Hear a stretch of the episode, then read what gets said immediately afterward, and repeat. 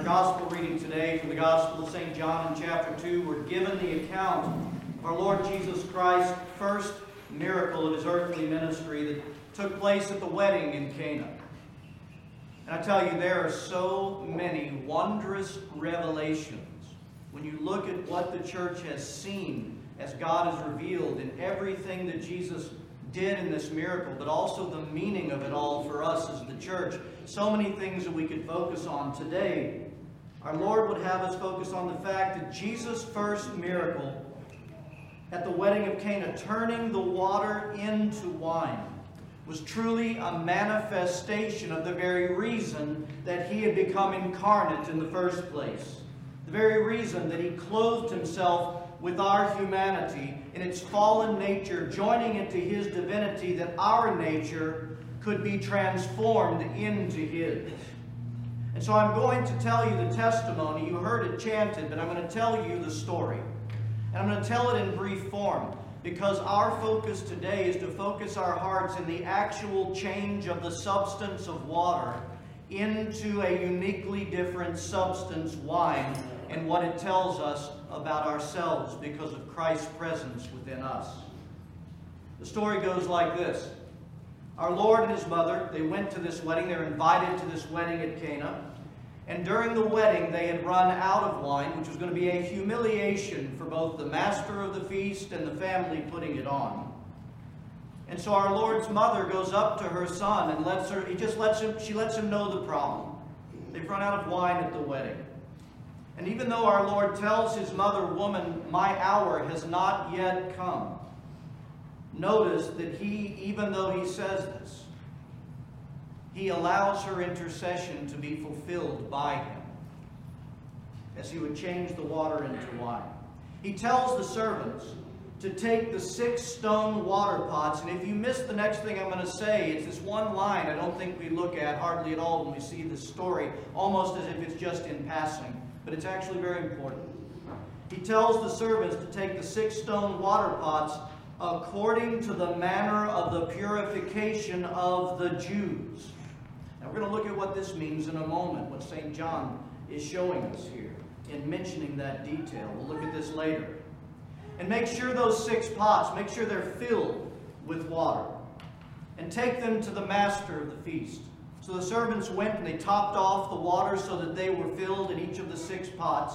And as they brought the pots of water from wherever they were to the master of the feast, that's where the miracle took place on the way. For when the master of the feast drew out, he did not draw out water, but the most fine and choicest wine that the wedding folks had experienced up to that point were in now in those water pots. Our Lord had miraculously transformed the water into wine for the blessing of all. Consider the reality of this miracle. By the presence of Christ, the nature of the water was changed completely. It was now a uniquely different substance and even a uniquely different identity with a uniquely different name, no longer called water, now called something entirely different wine. Something entirely different than it was before by its very nature. St. Maximus, Bishop of Turin in the 400s, here's what he says about this miracle. Addressing the expectant servants, he said, Fill the jars with water. The servants promptly obeyed, and suddenly, in a marvelous way, the water began to acquire potency take on color, emit fragrance, and gain flavor. All at once, it changed its nature completely. Now, this transformation of the water from its own substance into another testified to the powerful presence of the Creator. Only He who had made it out of nothing could change water into something whose use was now quite different. And I tell you today that Christ's first miracle, this changing of the water into wine, is the very manifestation of the reality of the wonder of our own salvation. And he would demonstrate it in this very miracle. Because our transformation is it not the transformation of the human soul from the fallen nature and condition, a condition much lesser than it should ever be or was created to be, transformed to something entirely different, the very nature of God, the Creator Himself, which is what we were very created to be by Him and purposed to become through fellowship with Him. I love how St. Maximus describes the physical change and the results not just the physical change, but also the results of the change of that water. It's as if he's saying that this colorless, odorless, mostly tasteless substance of water all of a sudden was transformed into a beautiful color, a wondrous aroma and fragrance, a potency of taste and effectiveness. We're being shown that this change actually happened in its nature. We see that physically from water to wine by its very substance. But the changing into water and wine was not just for the substance itself, but it manifested blessing through that substance to everyone who partake of that change. Do you see that? Are you starting to see the tie to yourselves and what we are to be? I hope so. We're going to see it. We're going to see it more. Because those who experience the wine enjoyed what they were receiving, and it brought joy to them. The water into wine by the presence of Christ is every soul of man that receives him upon their baptism. Every last one of us, which brings us to that line about the six jars. What did it say about the six jars? It says these six jars of water were set aside according to the manner of the purification of the Jews. This was water set aside for the cleansing of the Jewish people. The cleansing of the Jewish people. You might think the consecration of the Jewish people. We see this all throughout the Old Testament and in the Old Covenant. Whenever the people would approach God, they would ritually cleanse themselves. How? With water. When God called his people to the mountain to be with him, through Moses, he commanded them, consecrate yourselves. And how? Through this ceremonial washing with water. In the temple and in the tabernacle of old. There were even bathhouses in the temple, or basins, where the faithful would bathe themselves, wash themselves in these waters before approaching God to offer their sacrifices and their prayers. And I would say to you, what is it that we do when we enter from the narthex into the nave? We dip our fingers in water, holy water, water set, set aside for more than cleansing of the, of the person, of the outer person, but the cleansing of the soul. We're reminded of our baptism. And this is why John is mentioning this. These pots were set aside for baptism, the, for, for cleansing, for cleansing purposes. And our Lord Jesus tries to bring present. We look at ourselves in this way.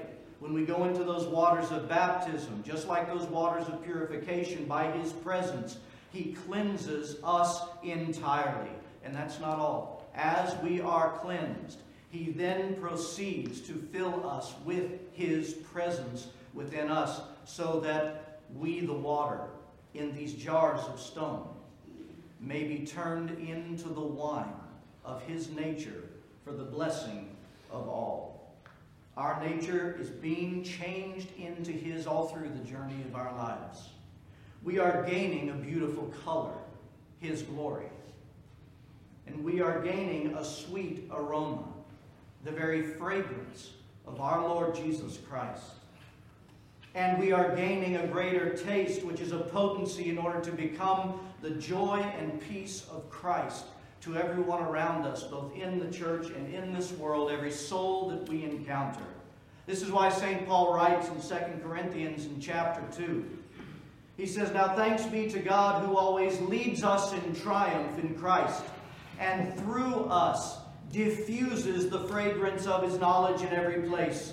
For we are to God the fragrance of Christ among those who are being saved and among those who are perishing. In other words, we are the fragrance of Christ to every soul around us in the generations in which we live. My friends, are you starting to see more of this truth about yourselves? What God is doing by his presence within us. you, me, we are the jars of stone filled with water. Filled with water, becoming wine by the presence of Christ, just as at the wedding in Cana. That's why St. Paul goes on to express a couple of chapters later in 2 Corinthians. He said, For we do not preach ourselves, but Christ Jesus, the Lord, and ourselves your bondservants for Jesus' sake. But it is the God who commanded light to shine out of darkness, who has shone in our hearts to give the light of the knowledge of the glory of God in the face of Jesus Christ. Don't ever read a line like that and not spend hours asking God, what does this mean? This is one of the most amazing statements I find that Paul makes about our life in Christ in all of his writings. And I read that part again. God has commanded light to shine out of darkness, who has shone in our hearts to give the light of the knowledge of the glory of God in the face of Jesus Christ. We are back to the Epiphany message that keeps coming back to us. That as we sit before Christ, look upon his countenance and look upon his face. Like a mirror, you remember, we are being transformed from glory to glory. Less like water, more into wine. Less like our fallen nature, more into his wondrous nature, the very nature of our God who created us. And by being changed, we manifest the epiphany. We manifest the epiphany to every soul that is around us. And listen to what St. Paul says in the next verse. But we have this treasure in earthen vessels. You know what an earthen vessel is, don't you? A jar of stone, jar of clay. We have this treasure in earthen vessels, that the excellence of the power may be of God and not us. What is this treasure that you and I have in these jars of stone that we are? My friends, the treasure is our Lord Jesus Christ himself, who is with us, who is in us here and now and always. That is the treasure St. Paul is speaking about. St. Hilary, a bishop in the 300s, listen to his words. Do we have appropriate words or senses to ascertain what methods produced the change by which the tastelessness of water disappeared and was replaced by the full flavor of wine?